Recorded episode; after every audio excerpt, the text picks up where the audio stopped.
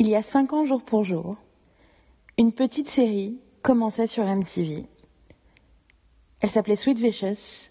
J'allais pas en entendre parler avant plusieurs mois. Mais ça allait devenir ma série préférée de la décennie, même si au bout de dix petits épisodes, elle est repartie dans le purgatoire de toutes les séries non finies. Alors ça fait cinq ans, il s'est passé plein de choses depuis, notamment euh, autour des sujets dont parle Sweet Vicious. Mais je trouve toujours qu'on n'en parle pas assez cette série, alors j'ai décidé de faire un Sweet Vicious Spectacular. Ça va être en trois épisodes, parce que quelques mois après ma découverte, j'avais enregistré un très long podcast avec, à l'époque, une connaissance que j'aimais beaucoup, qui s'appelait, qui s'appelle toujours Carole Mileliri, qui entre-temps est ma colocataire, mais ça on s'en doutait pas à l'époque. Un très long podcast de deux heures que je voulais publier en deux parties et que j'ai jamais publié. Du coup, pour ce Sweet Vicious Spectacular, j'ai décidé de vous faire d'abord la première partie de ce podcast enregistré en 2017, puis la seconde partie, et enfin une troisième partie toute neuve de 2021, avec euh, ben, le recul, la perspective de tout ce qui s'est passé depuis. Parce que ce premier podcast, enregistré en mai 2017, ça veut dire qu'il a été enregistré avant MeToo avant qu'on parle euh, des sujets dont parle Sweet Vicious aussi ouvertement. Si vous n'avez jamais regardé Sweet Vicious, faites-vous plaisir, regardez-la. Et si vous avez besoin d'encouragement, je vous dirais que c'est une série qui parle euh, effectivement du problème des agressions sexuelles euh, récurrentes sur les campus. Mais c'est une série drôle, c'est une série fun, pleine d'action, pleine de super chansons, hyper bien écrite, hyper funky, hyper psychédélique, euh, très très très très intelligente et bien sûr il y a beaucoup d'émotions, mais tout ça franchement euh, dans un package hyper agréable à regarder. Donc euh, et même si elle n'a pas de suite cette série, elle a une fin satisfaisante. Donc voilà, faites-vous plaisir. Écoutez euh, ce podcast une fois que vous aurez vu les dix épisodes. Et puis si vous n'êtes pas encore convaincu, bah écoutez le podcast et ensuite vous serez convaincu. Voilà, donc en tout cas c'est la première partie du Sweet Vicious Spectacular de 2021. Et donc on prend une machine à voyager dans le temps et on revient en 2017.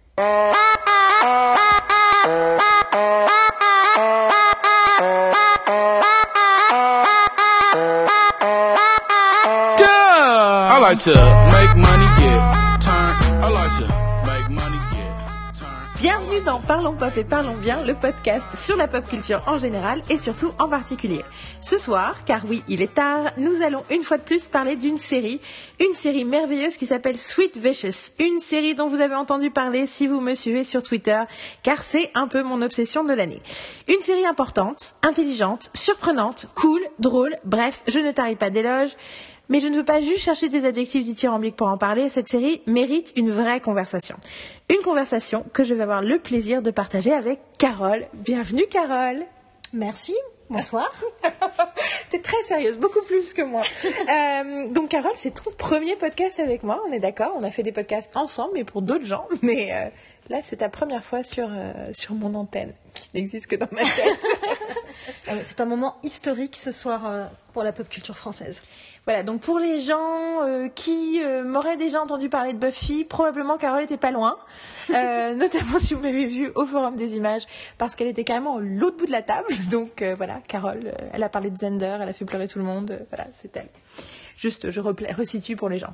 Alors, donc on va parler de Sweet Vicious aujourd'hui. Donc, euh, alors d'abord, je voudrais quand même euh, préciser quelque chose pour nos auditeurs, nos auditeurs qui ne savent pas. Sweet Vicious, c'est une série qui parle de façon très frontale euh, de la problématique des agressions sexuelles.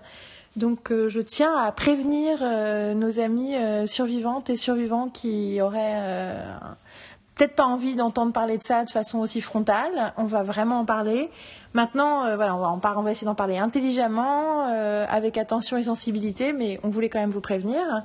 Euh, on encourage par contre nos amis garçons qui pensent que ce sujet ne les concerne pas à nous écouter, car nous, déjà, on va parler de plein de personnages masculins hyper cool, et on va vous dire à quel point on vous aime, et surtout, je pense que c'est intéressant d'avoir, de parler un peu plus de ces sujets-là avec tout le monde, et on a trop tendance à en parler entre femmes, et pas beaucoup à partager ce genre de conversation, et je pense que c'est bien de les écouter Et puis, c'est la série préférée de mon petit frère. Donc, je tiens à dire que nous ne sommes pas seuls dans les fans de Sweet Vicious. Donc, voilà. Euh, alors, Sweet Vicious, euh, je te fais le... Je te fais le pitch, enfin, tu le connais. je fais le pitch, ça te va, Carole? Tu me Ça me va tout à fait. Vas-y, lance-toi. Alors, euh, je suis en train de penser, d'ailleurs, je crois que c'est comme ça que je te l'ai vendu, parce que quand même, je t'en ai parlé. Trois jours après, tu avais vu l'intégralité de la saison. Tout à fait. Alors, euh, la façon dont je le pitch, c'est euh, une série euh, de MTV, donc euh, assez moderne, avec plein de musique cool, et voilà, et un ton très décalé et très franc. Euh, mais en gros, on peut dire c'est comme si Buffy et Véronica Mars faisaient équipe pour casser du violeur. Hein Euh, Tout à fait. C'est sur cette phrase-là que tu m'as vendu la série. et euh, quand je suis arrivée à la fin de la saison, euh, je me suis rendu compte que tu avais raison, tout simplement. on est d'accord, hein, c'était pas, j'ai pas survendu en fait. Pas survendu. C'est exactement ça qui se passe. C'est, et ce qui- en fait, ce que je trouve hallucinant, c'est du coup, pour en parler, c'est quand j'en ai entendu parler, en fait, ça faisait trois fois dans l'année qu'on. Enfin, non, justement, on m'en a pas parlé pour ça, mais on m'avait parlé de deux autres séries en me disant Ah, c'est le nouveau Buffy qui était euh, Crazy Head et The Class. Donc euh, Crazy Head, et, euh, les deux c'est des séries anglaises. Crazy Head c'était six épisodes avec une nana qui a des visions de démons et qui se retrouve à faire équipe avec une autre nana pour tuer des démons. J'en ai vu trois. C'est décalé, tu vois, ça commence, la première scène, euh, elle, la nana doit essayer d'exorciser sa meilleure amie, euh, et sa meilleure amie lui dit mais non, mais qu'est-ce que tu fais? Et du coup, elle doit lui pisser dessus, et donc la première scène, c'est elle pisse sur sa meilleure amie au milieu d'un parking. J'ai vu, j'ai vu- j'ai ça et je crois que je me suis arrêtée au bout de l'épisode 1. Et euh, voilà, donc du coup, t'es là, ouais, ok, c'est décalé, mais je suis pas sûre de ce que ça essaie de dire. Enfin voilà, bon. Donc moi j'en ai vu trois quand même. Et The Class, c'est un spin-off de Doctor Who euh, qui se passe dans un lycée. Et en fait, je les ai- Enfin, ouais, bien sûr, il y a des démons et des jeunes, mais en fait, ça m'a pas du tout, j'ai pas ressenti de vibe de Buffy. La première scène de Sweet Vicious, disais, bah, ok, en fait, ça commence avec une, euh, un type qui se fait tab- un type où on comprend qu'a violé une meuf qui se fait tabasser et euh, la tabasseuse qui ressemble à une ninja euh, saute par la fenêtre, euh, s'enfuit et enlève sa cagoule et c'est une blonde euh, poupée Barbie. J'étais là, ok, d'accord. euh, ça, ça ressemble beaucoup à la première scène de, de Buffy, euh, au début de la première saison finalement. Cette idée Ouais. déjà là qu'on retourne, on retourne les clichés et que Ouais. la blonde n'est pas du tout celle qu'on croit. Voilà, c'est vraiment. Mais la différence, effectivement, c'est que là, il y a un sujet frontal qui est aussi dans Véronica Mars, hein, euh, la question euh, du viol. Parce que euh, elle- donc c'est nos deux personnages principaux. On va essayer de faire une première partie sans spoiler. Il y a deux personnages principaux. C'est pour ça qu'on a dit Buffy et Véronica Mars. Hein.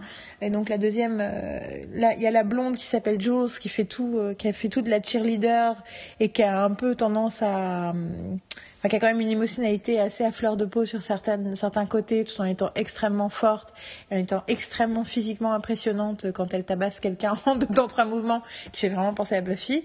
Et il y a une rebelle aux cheveux verts euh, qui s'appelle Ophélia, qui nous fait penser quand même à Véronica Mars à plein de niveaux, et un peu à Mac, effectivement. Ama, qui sera un petit peu un mix entre Véronica Entre- Mars et Mac. Voilà. Mais elle a un côté euh, blasé vis-à-vis des gens populaires, euh, que de asocial. euh, je, je joue pas au jeu de. Enfin, je- je- j'essaie. Je veux pas me faire d'amis. Je suis toute seule. Je suis tranquille chez moi. Et surtout, j'espionne tout le monde. J'arrête pas de foutre des micros euh, dans les trucs de tout le monde. Je clone les téléphones et tout ça. Qui fait vraiment penser à Véronica Mars. Et du coup. euh, donc voilà, donc il y a ça, mais euh, la série, elles prennent ces deux justicières prennent pour euh, cible les, les, les gens, je précise bien les gens parce qu'il y a des femmes aussi, qui euh, ont, sont commis des agressions sexuelles et donc ça peut être des agressions physiques, ça peut être des viols, ça peut être des tentatives de viol. Enfin, on sent que bon, dans, la série on traite que de certains cas, mais on sent que l'idée c'est juste euh, qu'en gros euh, ces agressions sont généralement impunies et que du coup, par désespoir de voir que toute, toute une- toute une, il y avait des prédateurs qui n'étaient absolument pas contrôlés et gérés par le système euh, du campus universitaire, ça se passe dans une université, ou de la police, et que du coup, euh, voilà, elles, elles agissent pour faire peur en fait euh, aux prédateurs et leur dire ne touche plus jamais à une fille, sinon on revient et on vient te tuer. Euh, donc oui, donc c'est un peu différent de Buffy et Veronica dans ce sens-là, où il y a un sujet quand même très particulier, qui est, j'ai envie de dire, évoqué métaphoriquement souvent dans Buffy, mais qui n'est jamais vraiment là.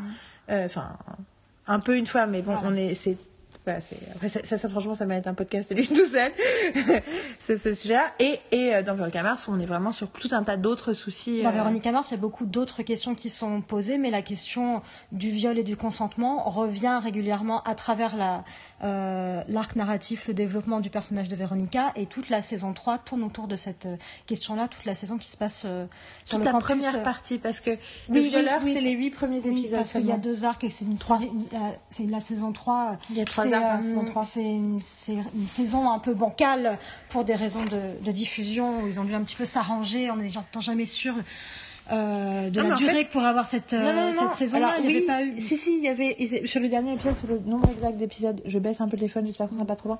Euh, sur le nombre exact d'épisodes, ils ont, ils étaient pas sûrs. Il y a un épisode près, parce que c'est, je crois qu'il y a 21 Mm. épisodes ou un truc comme ça. Mais par contre, la chaîne leur a dit dès le départ, vous avez une saison 3, mais il vous faut trois mystères, pas un seul. Mm. On vous demande de faire trois arcs. Ce qui ne fonctionne pas du tout par rapport au En fait, reste, de, la, moi, je au l'ai reste de, la, jamais revu. de la série. Mais bon, soit, c'est pas vraiment mais, notre non, mais le truc, c'est question. que moi, euh, j'ai vu la première saison de Veronica Mars, genre 200 fois. Et je n'ai jamais, mais jamais revu ni la saison 2 ni la saison 3. Parce que je ne supporte pas de voir le premier épisode de la saison 2 où elle a quitté Logan. C'est insoutenable. Je n'arrive pas à le regarder. Mais la c'est trop saison 2 dur. est magnifique, donc revois et revoyez tous la saison C'est 2 vrai de que tout le monde déteste la saison, saison 2. Putain, Ah, tout le monde déteste la saison 2 alors intense, que, et justement, saison. Ray apprennent à aimer la série dans la saison 3. Bref, Ouais, je, je- sais plus, je sais plus où on est parti Bah, on sur non, euh, tu- Mars, euh, sur cette question du viol et du consentement tu- qui occupe beaucoup la. C'est la- ton premier podcast, donc je t'explique le principe de ce podcast. Non mais parce que j'ai- C'est la digression. Oui, mais j'ai commencé une C'est l'anecdote. avec, avec peut-être une idée, je ne sais pas, ou un embryon d'idée qui m'a échappé en Le cours de consentement. Tu disais, Ouais, tu ouais, je le viol et le consentement et machin, et dans toute la saison 3 de, que, et au dé- au début, et c'est traité dans la saison 3 de Veronica Ouais, mais je crois que je voulais parler d'une- autre euh, série du coup dans le même élan. Je, je sais pas, c'est pas grave, ça reviendra plus tard. Toujours est-il que le consentement et le viol sont des sujets qui sont en réalité euh, euh, enfin vraiment traités. Alors on- on- j'en parle dans un article qui va être publié ou qui est déjà publié selon quand est-ce que je monte cet épisode, euh, ce test magazine, euh, que en fait euh, il y a une habitude d'utiliser le viol dans la narration des séries très fréquemment.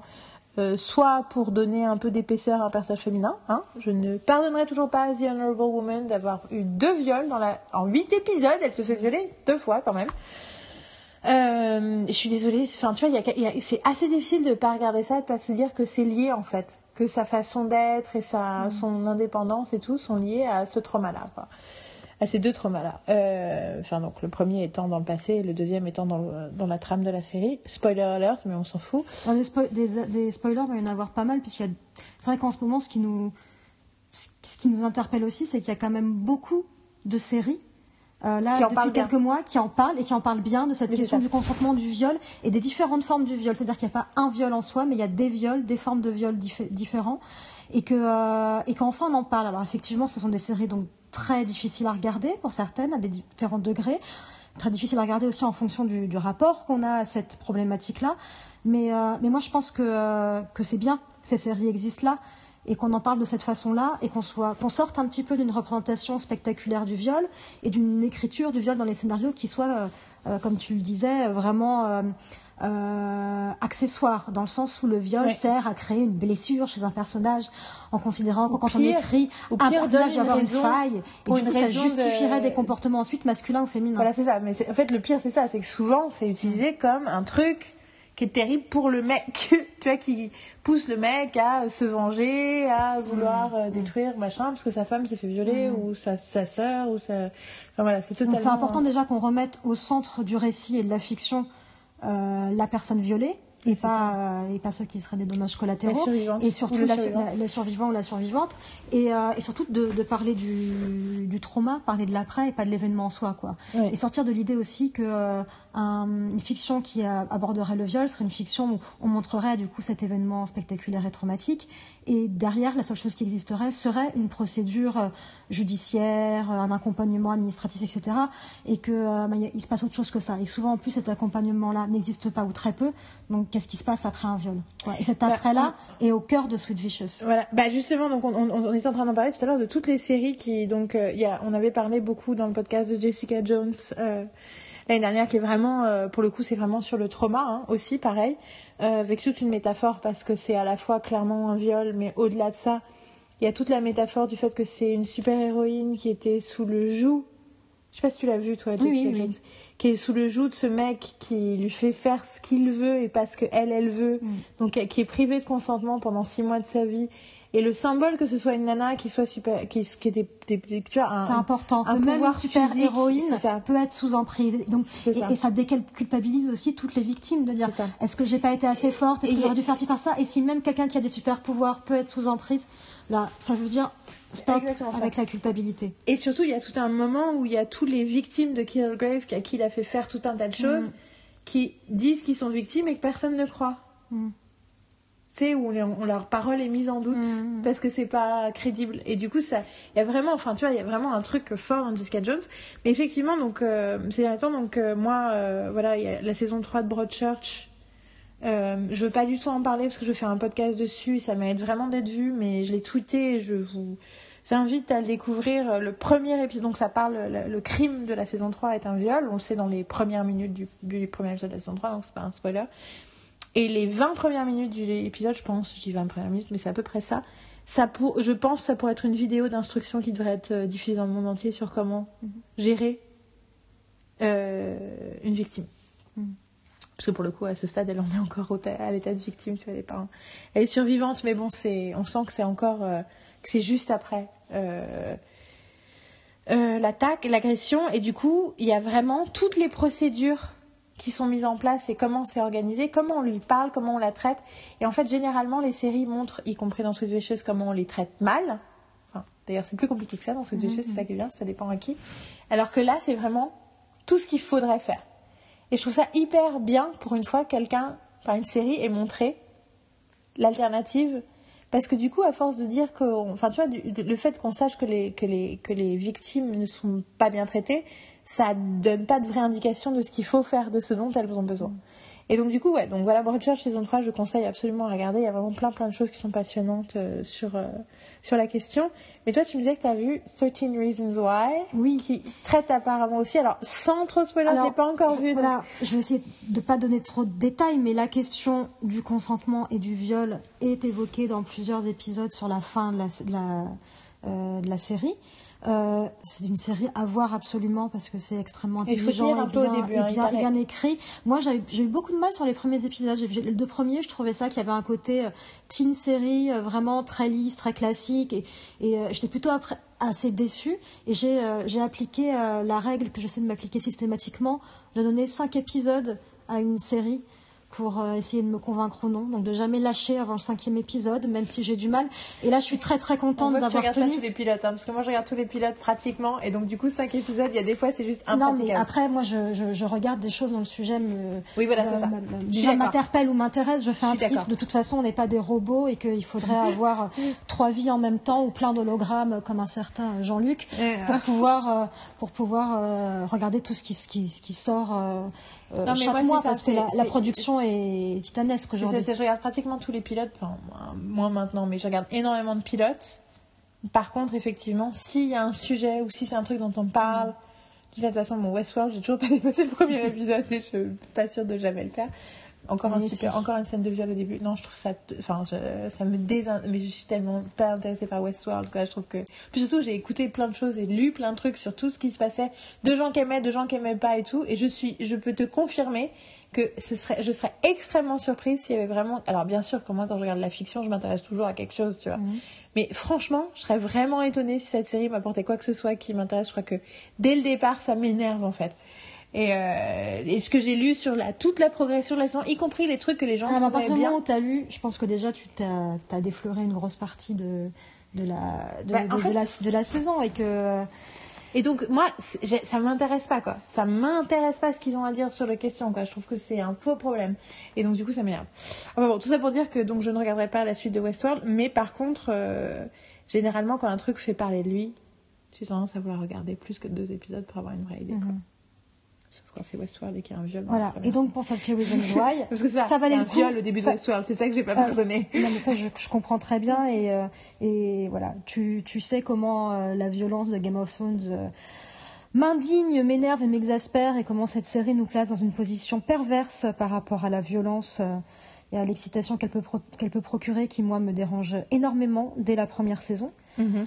Euh, voilà, c'est une série malgré tout que j'ai regardée par intermittence, en disant que s'il y a tellement de gens qui la regardent, c'est que il y a peut-être quelque chose, ou en tout cas, il faut être capable Mhm. de pouvoir en parler. On fait des métiers où, du coup, on est un petit peu, il y a certaines choses qu'on est malgré tout obligé de voir. Mhm. Mais je ne me fais pas violence, et c'est vrai que je choisis les, les séries que, que, que je regarde et celles que je poursuis, et que quand il y a un sujet qui m'accroche, j'essaie de m'imposer cette règle des cinq épisodes Mhm. avant vraiment de faire un sort à la série. Et, et voilà, et mon activité critique fait que j'essaie de prendre de la distance, et qu'étymologiquement, être critique, c'est prendre de la distance, et non pas dire du mal, hein, comme beaucoup de gens pensent, mais prendre de la distance, et du coup, voilà, se donner le temps de cinq épisodes, et le temps un petit peu d'y réfléchir, c'est de se dire, je fais attention à ne pas avoir de réaction trop épidermique, ni dans un sens ni dans l'autre. Attention aussi à l'enthousiasme démesuré Mhm. et faire un petit pas en arrière pour voir ce qu'il en est. Et sur 30 Reasons Why, je suis très contente de l'avoir fait parce que je trouve que c'est une série qui est extrêmement intelligente, une série avec de très très très beaux mas- personnages masculins.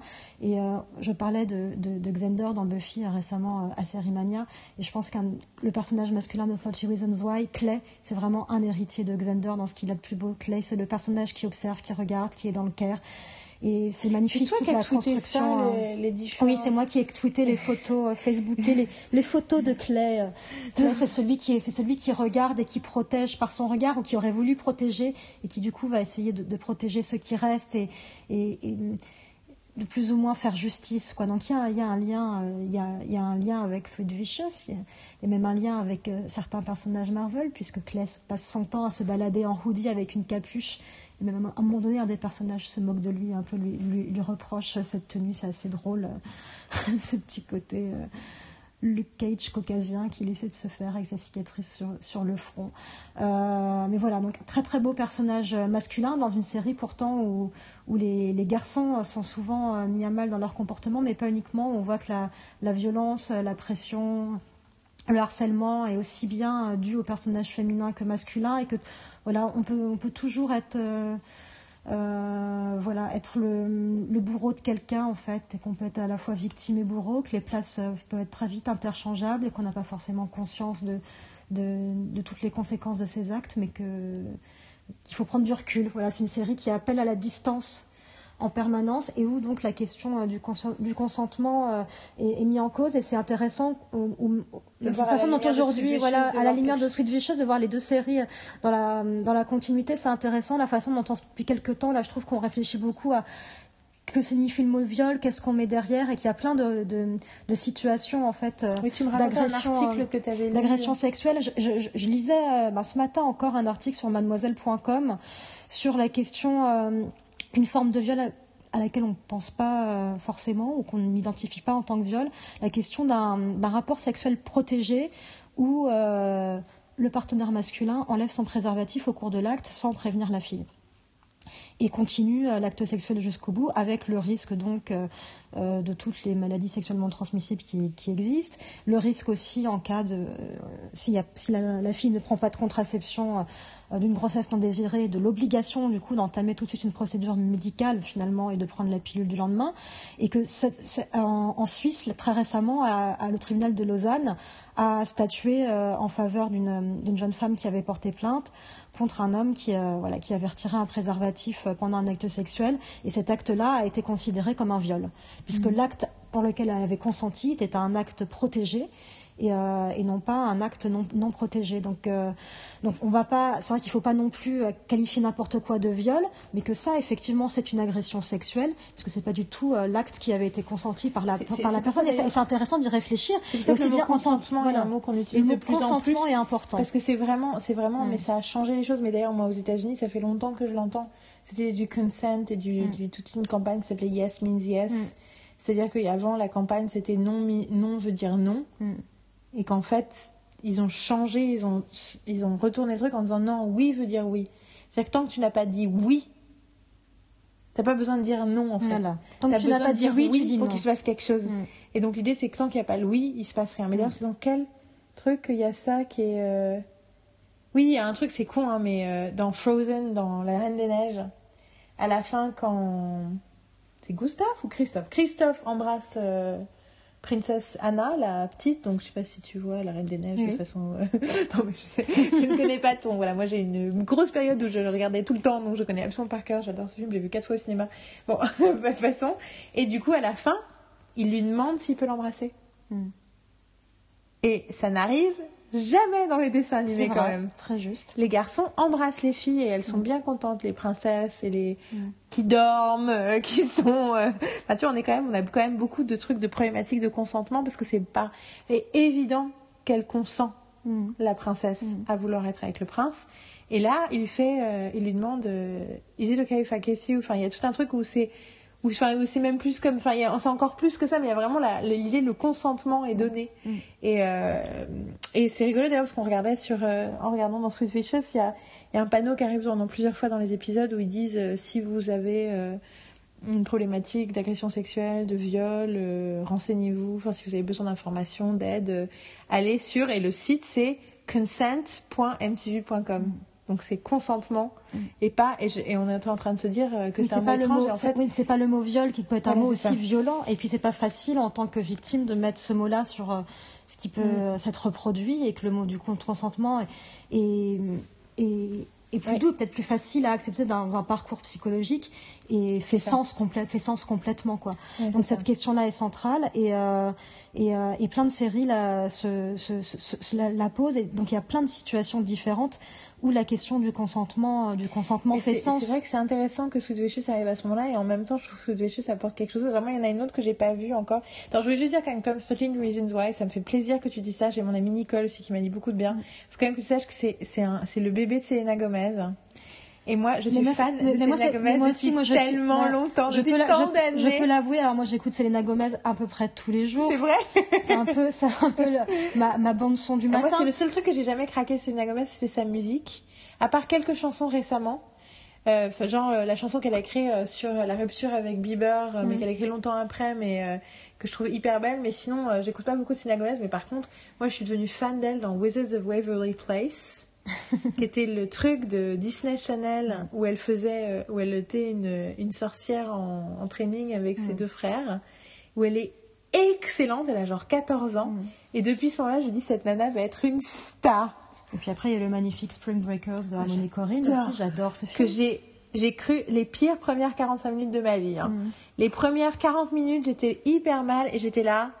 Et en fait, j'avais envie d'écrire à l'époque un article qui s'appelle euh, voir Spring Breakers, la féministe, tu as l'expérience de la féministe qui regarde Spring Breakers.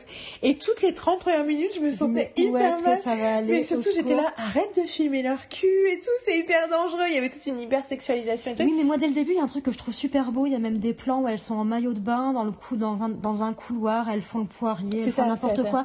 Et il y a quelque chose de l'ordre de, il y a quelque chose de tentaculaire, comme si tout leur corps ne faisait qu'un de la monstruosité, que le corps féminin est un monstre en soi. Et dès le début, je me, suis trop conceptuel pour mais moi. Ouais, mais du coup, je me suis dit, putain, c'est génial, parce qu'en fait, elles sont quatre, mais je vois qu'un seul corps, et il y avait un truc hyper graphique, et qui faisait sens dans, dans ce que c'est la féminité, dans sa complexité, dans la métamorphose et tout. J'ai vu, il y a une sexualisation des corps, qu'elles ont envie d'être sexuelles, mm. du coup, elles le sont, et en même temps, vu que je savais pas où ça allait, j'étais hyper mal à l'aise, mm. et en fait, à un moment, en fait, le moment qui a tout changé, c'est le moment où justement Selena Gomez part et il mm. l'amène au bus. Mm. C'est le moment où tu comprends qu'ils sont pas en danger, en fait. Que euh, qu'en fait, elle veut partir et elle mm. part. Et du coup, tout d'un coup, j'ai fait Attends, mais c'est quoi film Et là, le kiff, mais le kiff monumental. Mais alors surtout, mais quand il commence à chanter Every Time de Britney ah, Spears of Shadow, j'ai cru que j'allais mourir. Je trouve qu'en plus, c'est genre une des très très rares threesomes qui est hyper sexy et qui a mm. complètement sens. Et à aucun moment t'as l'impression qu'elles sont font autre chose qu'un truc qu'elles ont elles ont totalement envie. Mm. Tu vois, à aucun moment il les a forcées ou elles se sentent forcées à coucher avec lui. C'est juste qu'elles ont envie de le faire du coup, je suis retournée le voir après et j'ai emmené les, ma copine Léa. Et c'était hyper drôle parce que je suis retournée le voir en me disant, mon dieu, alors on va voir comment elle vit mais, et la deuxième fois, du coup, j'ai adoré du début à la fin. Mais, et c'était vraiment mon film préféré de cette année-là. Mm. J'ai adoré ce film. Donc, euh, Donc voilà, mon- dans, mon, dans mon rapport à Selena, Gomez, c'est aussi un moment important. C'est vrai que ça fait longtemps maintenant que je suis Selena Gomez sur Instagram. et, et du coup, euh, et, puis, euh, et puis pour plein d'autres raisons, c'est une fille euh, assez exceptionnelle qui a une vie beaucoup moins simple que, que ce qu'il y paraît. Puisqu'elle elle est atteinte d'une maladie rare qui s'appelle le lupus, qui est une maladie auto-immune. Ah. Et donc arriver à faire tout ce qu'elle fait en ayant cette, euh, cette maladie-là, qui ne la définit pas en tant que personne, mais qui est quand même quelque chose d'assez lourd à vivre au quotidien. Euh, ça rajoute une dimension supplémentaire au personnage et c'est loin d'être juste une petite euh, bimbo superficielle, etc. Euh, voilà, c'est quelqu'un qui, euh, qui construit un vrai parcours très très intelligent et je trouve que moi, j'ai un- c'est un truc bizarre à chaque fois que je vois des vidéos de Selena Gomez sur scène. Je trouve qu'elle elle a toujours, parce que je regarde souvent aussi sur des vidéos de Selena Gomez, mais ça c'est plus le soir pour m'endormir. Voilà, Parce que moi, tout. moi, moi, ma- mon idole c'était Taylor Swift, hein, juste faut que ça. Ah. Et moi je suis très Taylor Swift et Miley Cyrus. Donc, euh, ce qui est rigolo, c'est que Selena Gomez était la grande copine de Miley Cyrus et est devenue la grande copine de Taylor Swift. je tiens à le dire. Je pense que c'était la grande copine de Miley Cyrus. En tout cas, euh, Voilà. voilà. Mais du coup, Selena Gomez, elle a ce côté hyper euh, enfantin, hyper poupon qu'elle conserve. Et, et en même temps, alors que maintenant elle est plus si jeune que ça, tu vois, elle a, elle a plus 16 ans. Euh, et euh, elle est, euh, elle est hyper fine, tu vois. Elle a un truc qui fait hyper, elle fait hyper gamine physiquement. Et en même temps, elle a toujours des chorégraphies, des costumes qui euh, l'hypersexualisent en permanence. Et du coup, il y a un truc, il y a un truc étrange, il y a un décalage où, en fait, j'y crois pas à cette hypersexualisation. Tu vois, je sais pas, il y a quelque chose de l'ordre. J'ai, l'impression de voir une gamine juste qui se déguise parce qu'elle s'amuse et c'est cool. En même temps, elle me fascine complètement.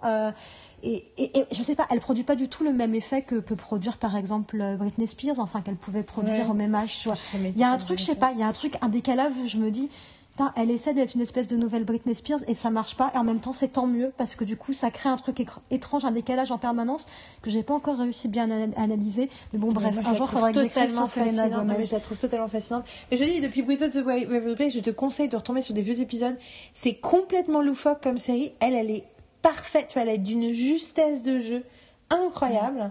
Et, euh, et moi, à l'époque, je me rappelle, ça fait, des années que je le dis. Attention, elle, elle est géniale, faut la suivre. D'ailleurs, j'ai même regardé cet horrible film avec Ethan Hawke qui était pas du tout bien du tout. Ils sont dans une voiture. Mais, euh, mais du coup, voilà. Donc, je suis très heureuse de, de, pouvoir aller regarder. Donc, voilà, ça fait 25 minutes qu'on parle et on n'a toujours pas parlé de. Oui, voilà. de On va essayer d'entrer tout doucement dans le vif du sujet. Voilà. Donc, on voulait quand même parler. Non, je voulais juste que tu dises un mot de Handmaid's Tale. Sans... Oui. Voilà. Donc, il y a en plus Handmaid's Tale qui est Alors ça, c'est une, une série euh, qui est diffusée sur euh, la plateforme Hulu aux États-Unis et qui sera diffusée à partir du 27 juin sur euh, OCS. Et donc The Handmaid's Tale, c'est une, une dystopie ou dans un univers totalitaire où euh, euh, quasiment toutes les femmes sont stériles. Donc il y a plein de, phénomènes. euh, chimiques, euh, environnementaux, etc., qui font que la, apparemment la, fertilité euh, féminine euh, s'est approchée euh, du néant et les, femmes euh, qui sont encore fertiles sont donc réduites à l'esclavage euh, et sont placées euh, chez des, euh, couples, euh, des couples aisés qui ne peuvent pas avoir d'enfants. Et donc le, mari est appelé le commander. Et le commander, chaque fois que la, la femme est dans une période de d'ovulation va devoir voilà euh, Ah, Ok, ok, ok, stop Tu vois donc C'est horrible ce truc. Ok. donc, donc voilà un petit peu le, le, le, procédé. Donc euh, il y a l'épouse euh, l'épouse officielle et puis il y a celle qui est là pour être un incubateur vivant quoi en fait. Et euh, chaque famille a son incubateur vivant. Voilà un petit peu d'où ça part. Donc vous imaginez les scènes que ça peut donner dans les moments propices du mois. Euh, donc là, la question euh, du consentement est aussi centrale. Et c'est, enfin, je ne veux pas parler de, de ces scènes en particulier. Puis en plus, le- le- la, la série est, enfin, c'est vraiment en termes d'écriture, en termes de mise en scène, c'est vraiment extrêmement brillant. Euh, mais il faudra un podcast pour cette série-là aussi. Ouais. Euh, mais juste, on ne s'apesantit pas sur ces scènes-là. hein. Il y a une scène euh, dans le premier épisode on ne s'apesantit pas sur, sur, sur ces moments.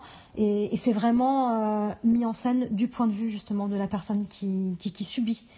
Euh, qui, qui, subit, qui subit ce moment avec un, un intérêt particulier pour les détails du, du décor de l'espace et pour avoir euh, récemment parlé avec des psychologues de, justement de, de, la, de la question du viol et le- le- des décrochages psychologiques qui pouvaient se produire dans, dans ces moments-là. Hein, le cerveau euh, se déconnecte pour pouvoir, euh, bah, pour pouvoir résister. Quoi. Euh, je trouve que Pour survivre. voilà, pour pouvoir survivre, Parce que justement, il y a, Là, justement, il y a voilà. tout un truc de pas de résistance. c'est c'est pas de la Justement, résistance, c'est de, c'est de comment de réussir à à passer le cap et à être encore là après. Justement, il paraît qu'il y a un truc euh, psychologique, physiologique même chez les femmes qui fait qu'à partir d'un certain moment, automatiquement, le corps arrête de résister pour survivre en fait. Mhm. Et que du coup, des femmes qui subissent euh, une énorme culpabilité après, parce qu'en fait, elles sont senties ce moment où elles ont Mhm. arrêté de résister et qu'elles ont l'impression que c'est du coup de leur fait qu'elles auraient dû plus Mhm. lutter, alors qu'en fait, c'est une C'est réaction. un mécanisme de C'est un défense mécanisme voilà, du- automatique du, corps, de se dire ok, t'attends que ça s'arrête. Va Donc voilà, donc euh, cette série-là aborde cette question-là et je trouve ça très très intelligent et très fin la façon dont on, enfin les choix de mise en scène dans, dans ce moment-là. Mais ne nous apesantissons pas, apesantissons pas là-dessus pour ne pas trop Alors justement, la tu dis des mots, euh, des mots bizarres et compliqués. On va donc enfin parler de Sweet Vicious. Il est temps. Euh, alors euh, c'est trop cool, c'est génial. Bon, c'est bon, on a fini Non, c'est ça. que c'est trop cool. Regardez. Je l'ai déjà vu quatre fois. J'ai arrêté de la revoir et donc ah oui non. D'abord mauvaise nouvelle, elle a été annulée. Alors, elle a été annulée par MTV, sachant que certaines campagnes, alors ils sont pas très nombreux, mais elles sont, ils sont quand même passionnés, euh, ont été lancées pour euh, qu'elle soit sauvée. Il y a deux articles ces derniers jours qui sont sortis aux États-Unis sur euh, sur quelle chaîne est-ce que Sweet Vicious devrait aller? Et donc un qui est écrit sur Nous vous écrivons, chère scène de télé, pour vous expliquer pourquoi c'est la série pour vous, et un autre qui disait qu'est-ce qu'on espère et tout ça. Un, ATX, le festival de séries de Austin, a annoncé qu'en juin, dans leur panel, ceux qui avaient fait la réunion Gilmore Girls, ceux qui avaient fait la lecture du pilote de Dawson's Creek avec des acteurs, euh, notamment en changeant les sexes des personnages euh, et tout. euh, c'est des vidéos sont sur YouTube. Euh, qui avaient fait une réunion de Queer as Folk, mais surtout ils avaient fait la réunion Gilmore Girls qui a plus ou moins lancé le revival de Gilmore Mhm. Girls quand même. Bref, des gens bien quoi. Voilà, et donc ils ont annoncé un panel Sweet Vicious avec euh, l'ex-productrice, la créatrice et celle qui joue Ophelia qui est Taylor Dearden qui est la fille de Brian Cranston. Donc c'est quand même, on est quand même sur littéralement la fille de Walter White. Euh, et donc, euh, et donc du coup, enfin je sais pas, je, le fait qu'il y a un panel alors qu'il y a que 10 épisodes Il y a une annulés, c'est- lueur d'espoir. tu te dis, tu dis au moins en comics quoi. Oui, au et moins puis- ils vont raconter. Non, parce Et puis que- en plus, ça, ça légitime, enfin, ça installe euh, l'importance et l'intérêt de la série. Que, ce panel existe, même, même, même s'il se passe rien derrière. Mais ça peut laisser l'idée qu'il y ait des comics, qu'il y ait autre chose. enfin, C'est voilà. ça, c'est ça. Alors, on va, on, va, on va dire quelques mots de la série avant euh, de passer au moment allez la regarder et on vous spoil. Mm. Ou on vous spoil. Euh, alors, c'est écrit par une nana qui s'appelle Jen euh, Ketin Roberts, Robinson ou Robertson Robinson. Super Yael, vachement bien, vachement bien préparé le, le podcast. Euh, elle a développé le script, pas pour une chaîne, pour elle toute seule, avec une productrice qui s'appelle Stacey- Stacey Sher, qui a quand même été productrice de Pulp Fiction et récemment, à nouveau, parce que donc elle a fait Pulp Fiction et ensuite, seulement récemment, elle était euh, sur euh, Hateful Hate et Django Unchained, tu vois. Et entre-temps, elle avait euh, fait Gattaca, elle a fait Garden State, enfin genre elle a produit plein de films que j'adore. Et surtout, en 94, elle a produit le premier film de Ben Stiller qui s'appelle Reality Bites avec Ethan Hawke et Winona Ryder, Jenny Garofalo, Suzanne, qui est un absolu film culte pour moi. Et où il y a une référence directe à, à ça dans le truc. Je trouve ça pas inintéressant que ce soit la productrice de Tarantino et en même temps de comédie romantique Mhm. qui ait produit ça. Et donc elles ont développé ça ensemble et ensuite MTV a acheté et le pilote original se passait plus tard et il y avait un flashback à leur rencontre euh, à l'université euh, des deux héroïnes et en fait MTV a dit on veut voir cette série. Donc en plus de tout le reste, on sait que et une des, la productrice a justement dit on sait où l'histoire va parce qu'en fait on est comme on a commencé par là. Donc en fait ils savent même la Tout suite. est prêt, donc il faut le faire. La matière est là. Donc du coup voilà, donc c'est un truc euh, développé. Du coup c'est intéressant parce que ça veut dire que ça a été écrit sans l'égide d'une chaîne. Mm. Ça a été écrit dans un dans un espace de liberté et de création. Et euh, c'est rigolo parce que nous on parlait de Veronica Mars et Buffy, mais les, les- la créatrice et la productrice dans, de- dans les trucs de New York Comic Con, c'est rigolo parce qu'elles disent la même chose dans deux interviews. Euh, tu sens qu'elles se sont, tu vois que c'est leur euh, leur pitch quoi. C'est dire euh, qu'est-ce que serait Girls si c'était écrit par Quentin Tarantino? Donc on est sur d'autres On est références. sur d'autres références, d'autres curseurs, mais qui sont un petit peu, on va dire, des références de de culture d'élite, si je peux dire un petit C'est gros ça. mot, des références légitimes, parce que Girls, c'est quand même une grosse série qui a une vraie ça. légitimité auprès des séries Non, je suis même pas qu'ils ont a, je sais pas, il y a un truc comme ça. Hein. Et puis Tarantino, voilà. Enfin bon, moi j'aime plus Bon, après- Tarantino depuis Boulevard de la Mort. Ah, moi, enfin, je- ça fait, enfin moi je, ça fait des années que qu'il m'énerve et que j'en peux c'est plus. Inglorious qui m'énerve, euh, mais les autres j'adore. ah, Euh, voilà. mais, mais, mais tu vois, c'est pas la même chose en termes de communication de comparer à Girls et à du coup une créatrice de série qui est quand même dans la hype comme aujourd'hui et à Tarantino que de comparer à Buffy et Veronica Mars mais je pense qu'elles sont que des objets plus qu'elles sont fans. Ouais, je sais pas. Je trouve que c'est en termes de marque, la façon de marketer Oui, non, la série, sûr. ça, c'est, ça, Je suis tout à fait d'accord. optiques différentes. Je Quoi, suis tu tout à fait d'accord, mais C'est je pas, pense- c'est pas anodin, c'est pas innocent. Je pense sincèrement qu'il est fortement possible qu'elle n'ait jamais vu Buffy ni Veronica Mars et qu'elle soit. C'est clair qu'elle est fan de Tarantino parce qu'elle l'a dit plusieurs fois. Elle a pris la productrice de Tarantino et c'est clair que Girls, pour la- beaucoup d'auteurs de jeunes nanas, ça a changé la façon de penser comment on pouvait écrire les personnages féminins. Je pense que et d'ailleurs, Rob Thomas, à l'époque de Veronica Mars, n'avait jamais vu Buffy. Et il se rendait pas du tout compte qu'il était exactement dans la même veine. Mais d'un côté, que c'est d'un vrai. côté, d'un côté, heureusement, ça, ça veut dire, ça Exactement. veut dire qu'on peut avoir ça en soi sans avoir ça. eu besoin de voir Buffy. C'est Même ça. si c'est toujours Je mieux les gens d'avoir vu Buffy dans oui, ces non, mais je pense pas du tout que c'est un hommage compris. C'est juste ils se rendent pas compte à quel point ils sont enfin on reprend on, on- on prend la relève quoi. Mm. Et donc euh, et donc oui donc on dit Tarantino machin parce qu'il y a quand même des côtés il y a de la violence il y a beaucoup de violence euh, assez euh, claire c'est très il y a un côté très vidéoclip hein, quand même hein, un peu comme Tarantino il y a énormément de musique il y a le côté girl c'est aussi le côté qui a beaucoup de ouais les, les, les dialogues sont parfois surprenants crus assez inattendus il y a un rapport assez décomplexé au sexe et à la drogue et tout un tas de choses donc c'est vrai que tous ces trucs là enfin c'est légitime je pense de faire ces un peu comme les séries de MTV de ces dernières années hein, qui Mhm. avaient beaucoup tu as Faking It par exemple qui était très très euh, très très ouvertement euh, libre sur ce genre de questions. Mais, euh, mais en gros, ce qu'il faut savoir, c'est que les 10 épisodes, à part peut-être le 4 qui est un peu isolé, c'est quand même une histoire. Il y a vraiment, il traite, il y a une- un arc de saison, il y a des personnages qui sont vraiment développés, ça, ça récompense l'assiduité, ça récompense la fidélité. Euh, ça vaut le coup de le regarder. euh, De toute façon, ça se, regarde, ensemble. ça se regarde presque d'une traite. Oui, quoi. ça se C'est tellement prenant. Mais il y a vraiment un côté, c'est ça, c'est hyper prenant, c'est plein de rebondissements, c'est plein de trucs surprenants, de trucs touchants, de trucs intelligents. Il y a vraiment quelque chose de. de... It's a ride. Hmm. C'est vraiment. euh, Et moi, c'est vrai que le- la, la première chose qui m'a vraiment interpellée, c'est euh, la façon de changer de tonalité hyper rapidement. quoi. C'est une série qui fait passer du rire aux larmes et inversement en permanence.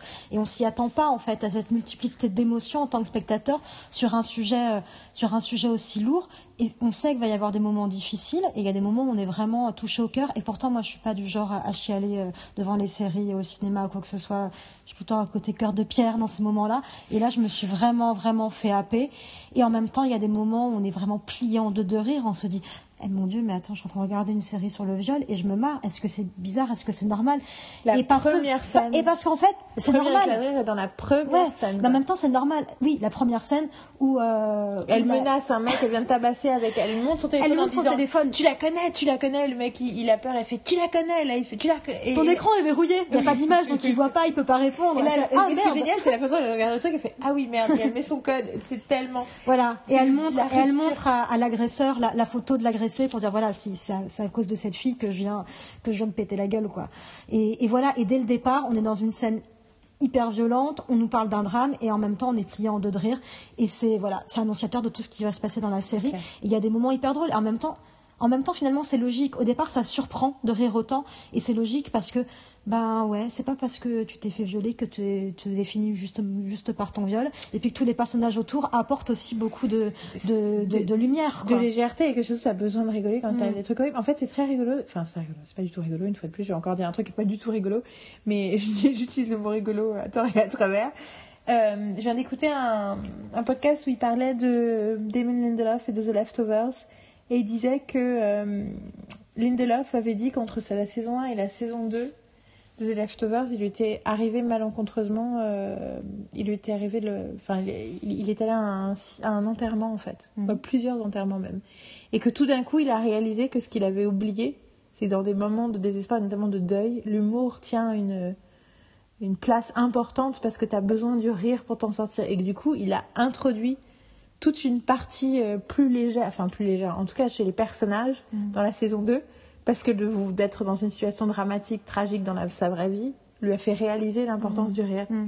Et c'est rigolo, c'est Stephen Colbert qui dit que. euh, je sais pas si tu connais un peu Stephen Colbert, mais euh, qui est présentateur de talk show, euh, qui est un des disciples de Jon Stewart, qui. Son père est mort dans un accident d'avion quand il avait 9 ans, Mhm. avec deux de ses frères. Il a, ils sont- il a dit, enfin, ils sont 11 enfants. Il y a deux de ses frères qui étaient assez jeunes, un adolescent et un plus jeune qui était dans l'avion avec le père. Et en fait, il se souvient très précisément d'être dans la limousine le jour de l'enterrement avec ses sœurs et que quelqu'un a fait une blague et ils ont ri et qu'il y a eu une espèce de soulagement incroyable du fait d'être capable de rire et que c'est le jour où il a décidé que dans sa vie il allait faire rire. C'était ça, le- la découverte de sa vocation quoi. Et en fait, en plus après, parce que vu qu'il avait plein de frères et sœurs, mais que lui c'était le dernier et que du coup les autres fils étaient morts, en fait, du coup il y avait un gap entre lui et les plus grands et donc il a vécu seul avec sa mère. Mm. Et du coup, il était quelque part le soutien et le divertisseur Mm. de sa mère parce que euh, ben, elle avait venait de perdre son mari et deux de ses Mm. enfants quand même. Et donc tout ça pour dire que le, le rire dans le, rire trauma, sauve. Le voilà, le rire sauve, le rire est, est salutaire, le rire est nécessaire. Puis c'est un Et- mécanisme de défense assez humain, naturel. hein. C'est très Euh, réaliste. dans des fait. moments de deuil, Ouais. les gens qui sont en première ligne à devoir gérer une succession, à devoir voilà, devoir, devoir gérer tout l'après. Dans la phase de déni, souvent, euh, on est très drôle. Les gens développent une forme de sarcasme assez particulier, et je trouve qu'on retrouve ça en fait dans, dans Sweet Vicious chez certains personnages qui sont, à partir du moment où ils sont confrontés euh, à des à des événements traumatiques, le, le- encore plus qu'avant, même si tous les personnages sont drôles un petit peu par nature, il y a, il y a ce mécanisme de défense qui fait qu'on on développe euh, un humour assez particulier. D'ailleurs, dans l'épisode 2. D'ailleurs, de- voilà, maintenant on va passer à la période spoiler. hein, on va raconter. euh, Allons-y. Spoiler, spoiler, spoiler. Il faut que je fasse un générique.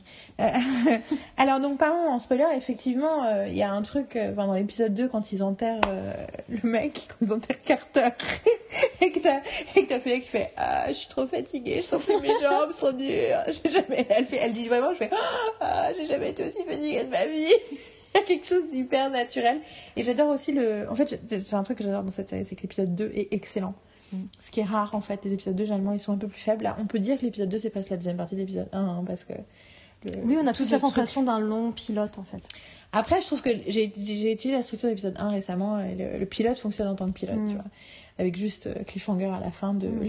quelqu'un a piqué la bagnole. Voilà, ça c'est génial. et elle vomit d'ailleurs, je crois. Elle nouveau. vomit à ce moment-là, c'est une des premières fois. euh, Non, parce qu'elle a vomi Elle dans a, le- elle a vomi déjà dans le garage. Oui, c'est ça, Et après, euh, voilà, à la fin de l'épisode, bim, euh, Voilà. Le Et- vomi rose.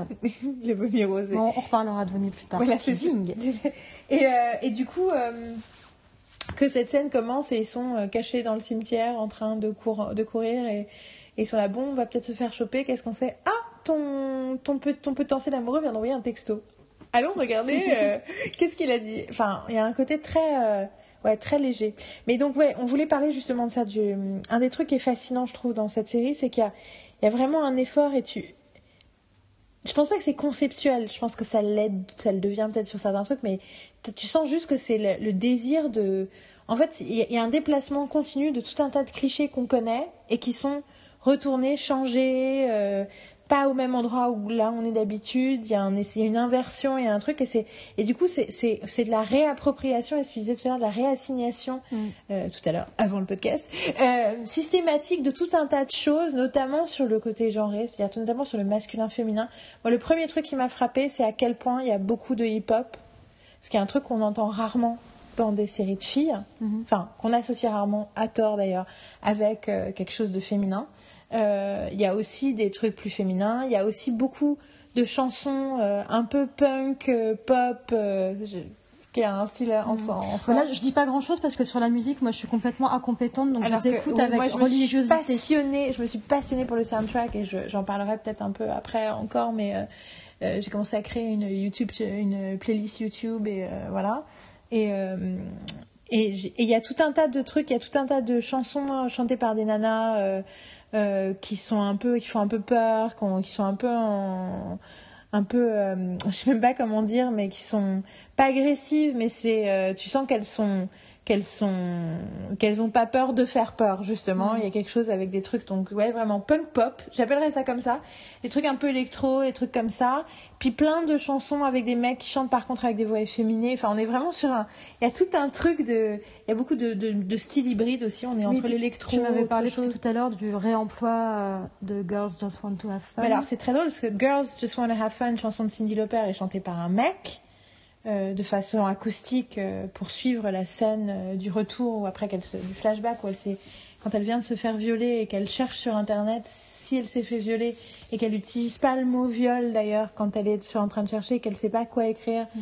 pour savoir que si ce qu'elle vient de vivre est vraiment euh, C'est un moment viol. on aborde la question de la zone grise, quoi. Oui, Un mot justement, qu'on entend et- de plus en plus souvent aussi. Ouais, je connaissais pas ce terme, mais euh, la zone grise, mais Mm. oui, mais c'est ça, ça met mal à l'aise comme terme. Mais euh, donc il y a, il y a ça, il y a aussi euh, You Don't Own Me qu'on connaît de version qui est, je pense, une chanson au départ chantée par une femme il y a longtemps, mais qui est sur le dans la soundtrack de Dirty Dancing chantée par un homme.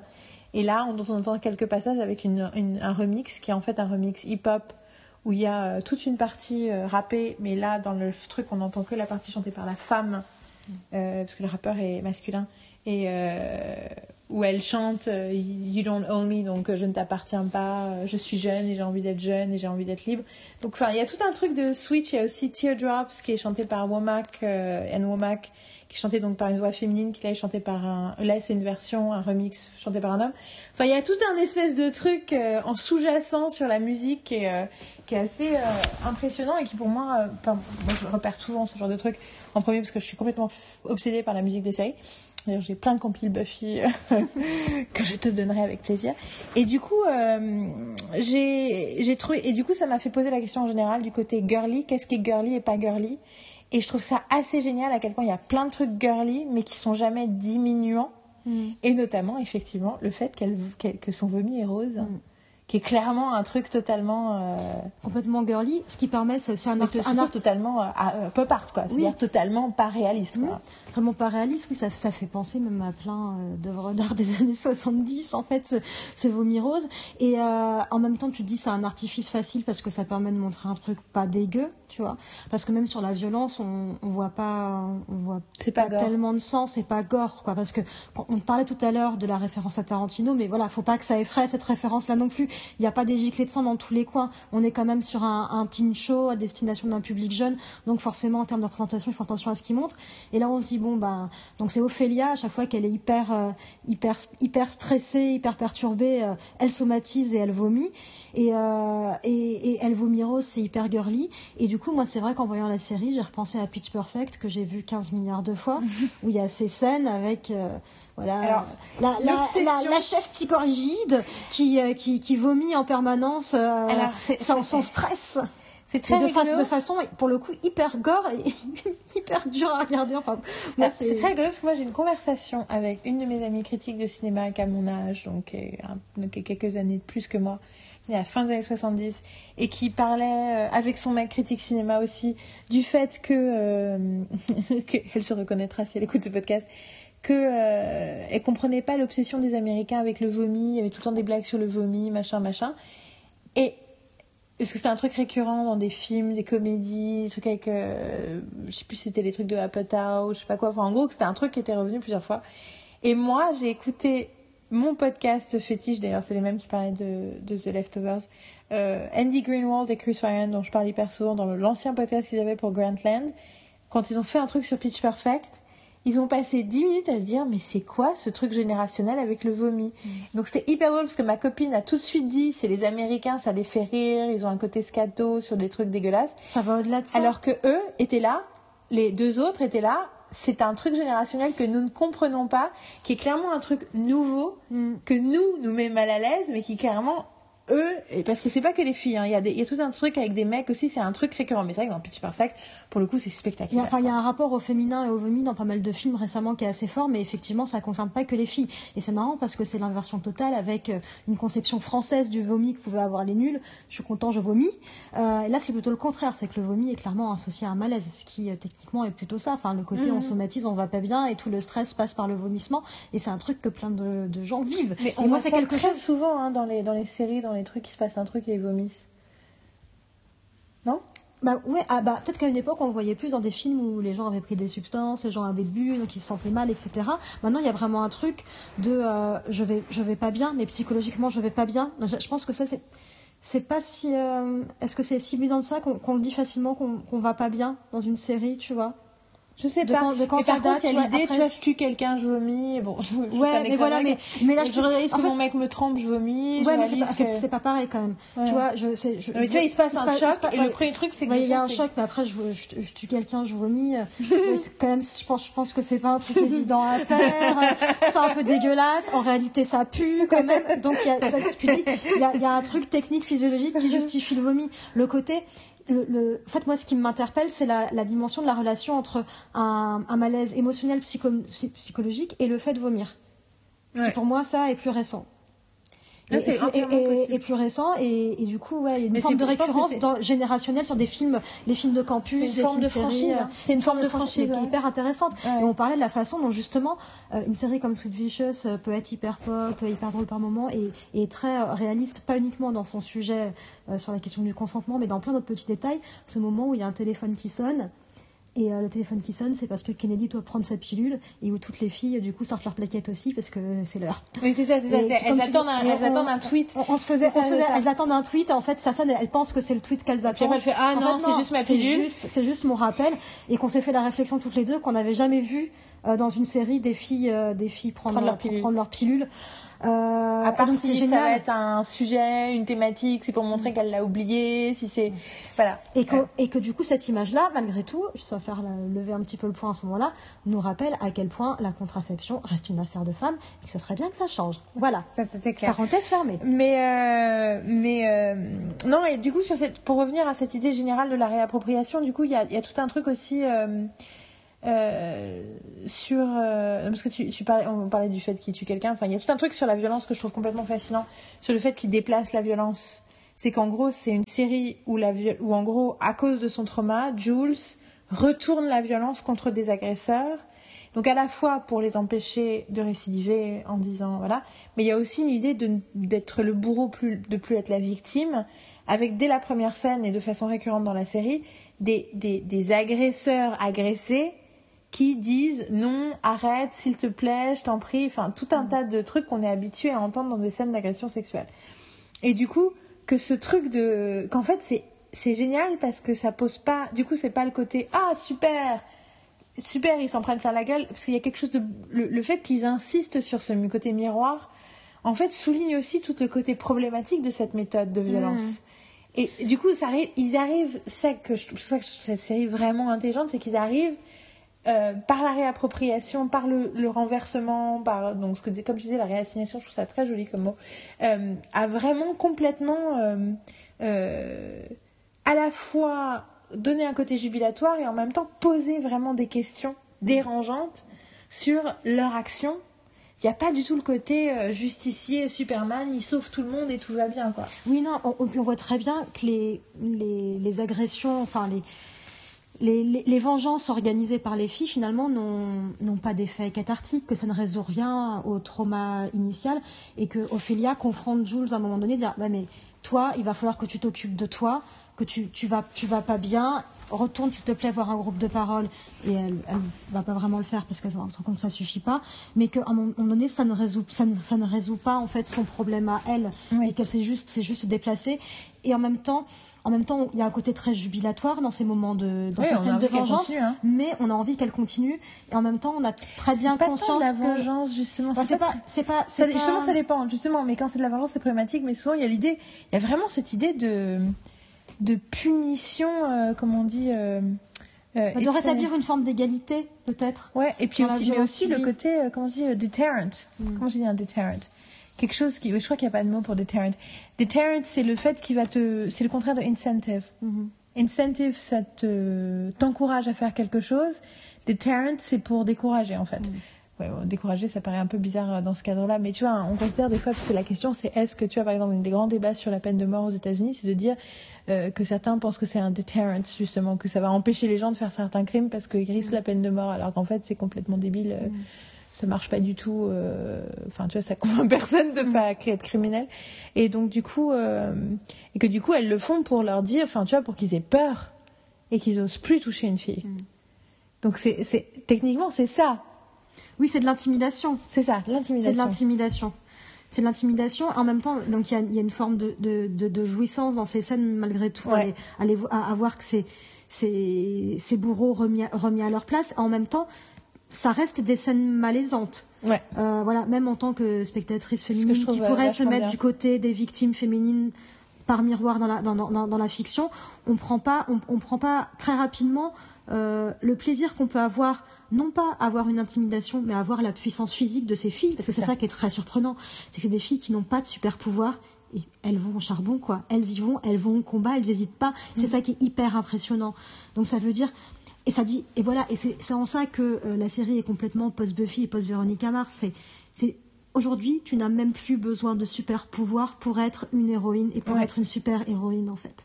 Ouais. c'est- Crois en toi et tu auras Techniquement, pouvoirs. Veronica. Mars n'avait pas non plus en fait, mais. euh, Mais Mars n'en avait pas non plus, mais Véronica Mais, Mars euh, avait une super intelligence malgré tout. Ouais, c'est vrai. Et c'est Une pour super, moi, euh, enfin, Véronica enfin, bon, Mars les est un enfant aussi, hein. précoce. Moi, je, enfin, le- aussi. je le vois comme ça. C'est le a- enfant que surdoué, surdoué. Faut oser dire surdoué. Ouais, je, je sais, je sais pas jusqu'à C'est quel point on politiquement incorrect. C'est politiquement incorrect de dire surdoué, c'est pour ça qu'il faut le dire. disons surdouée. Euh, et, Parce que précoce, elle, elle a, elle a des, la précocité. elle a des, euh, je- enfin, pour avoir été dans ma famille, euh, Voilà. pas confronté à cette problématique, c'est pas mot, c'est pas le mot, mais avoir euh, Moi, je suis entourée- je suis avec des gens qui, surdoués. qui sont, qui ont, voilà, Je suis entourée qui sont dans cette, donc. dans cette dynamique-là. Euh, c'est vrai que la, la question sémantique a toujours été, euh, été Un problème, compliquée ouais. et pour eux et pour les. On dit surdoué, je Voilà. le dis à le, au, au Donc. Véronica Mars est surdouée. Il est. Maintenant, on dit euh, haut potentiel, c'est le truc à la mode. Une heure et demie du matin, euh, voilà, on s'accroche. Euh, donc, donc Véronica Mars a quand même des super pouvoirs parce qu'elle a une super intelligence et qu'elle a des super capacités photographiques, des capacités de métamorphose, de jeu de rôle, etc. Donc bref, Oui, Véronica elle, Mars est- c'est elle génial. est hyper compétente, oui, absolument. Donc et donc dans Sweet Vicious, les filles n'ont pas de super pouvoirs quand tu les vois au quotidien. euh, Mhm. elles sont- enfin, euh, Ophélia est quand même euh, a des super capacités informatiques et est plutôt une très bonne élève puisque elle- la couverture qu'elle a pour traîner tout le temps avec Jules, c'est que elle lui donne des cours de soutien. Euh, Jules, elle c'est plutôt d'une intelligence assez, mo- ce assez que moyenne. personne ne croit d'ailleurs, Parce parce que les gens pensent qu'elle fait tout ce qu'elle fait, c'est voler des tests, et que sinon, c'est euh, c'est quand même la drug dealer. Non, parce que ça, Autry, dans le genre de déplacement et de réappropriation, Ophélia, c'est la dealeuse numéro un de, de, de bœufs, euh, je sais pas la différence entre le shit et le bœuf et le machin, j'y connais rien, de drogue, sur tout le Ah, le campus, shit, c'est des petits morceaux et la bœuf, c'est c'est de l'herbe. Bah, c'est de l'herbe, non Qu'elle vend? Je Ouais, que c'est de l'herbe. C'est de l'herbe, ouais, ouais, donc c'est de la bœuf. ouais J'ai pas dit une connerie. c'est des barres de, ça ressemble à des barres de chocolat. Et de toute façon, les Américains, Bref, il est une heure et sont demie du matin. temps- ils sont tout le temps à l'herbe. Mais donc, toujours est-il que c'est quand même la nana. Et en plus, vu qu'elle a des cheveux verts, tout le monde sait que c'est la dealeuse. Elle, elle est repérée, c'est Attends, vrai qu'elle tout le monde connaît son nom. C'est hyper drôle, c'est parce que du coup, elle est asociale, mais tout le monde connaît son nom, tout le monde sait qui c'est. C'est hyper malin d'un point de vue des professionnels. You don't own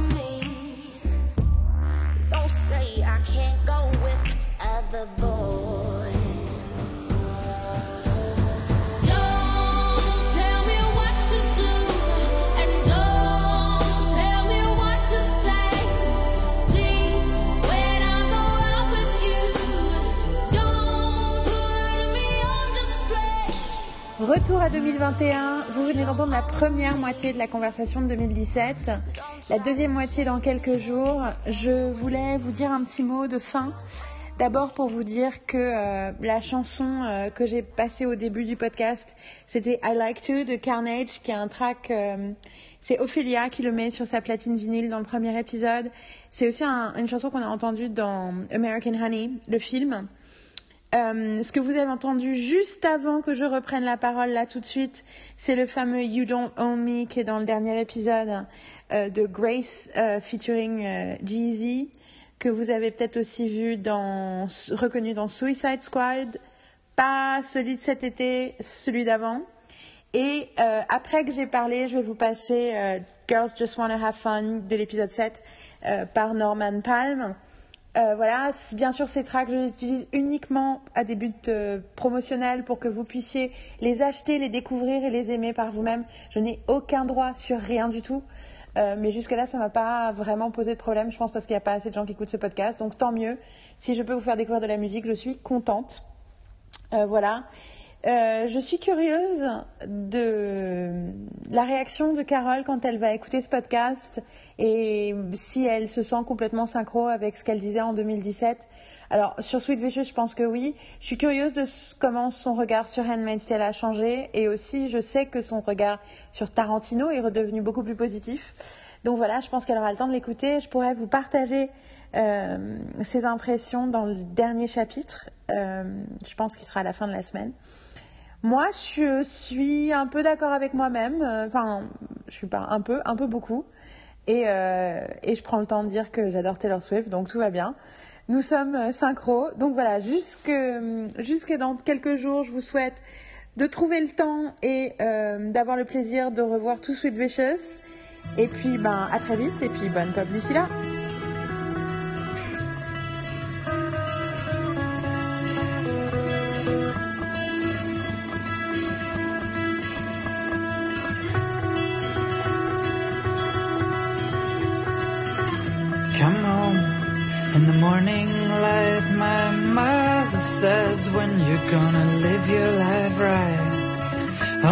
Dear, we're not the fortunate ones. Girls, they wanna have fun.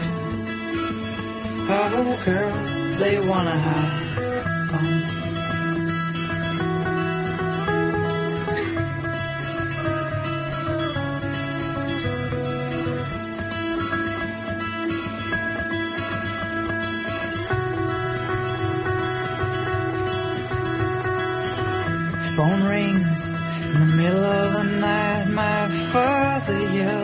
You gonna do with your life?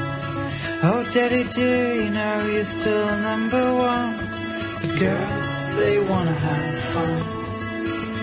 Oh, girls, they wanna have fun. That's all they really want some fun when the working day is done. Oh, girls, they wanna have fun. Oh, girls, they wanna have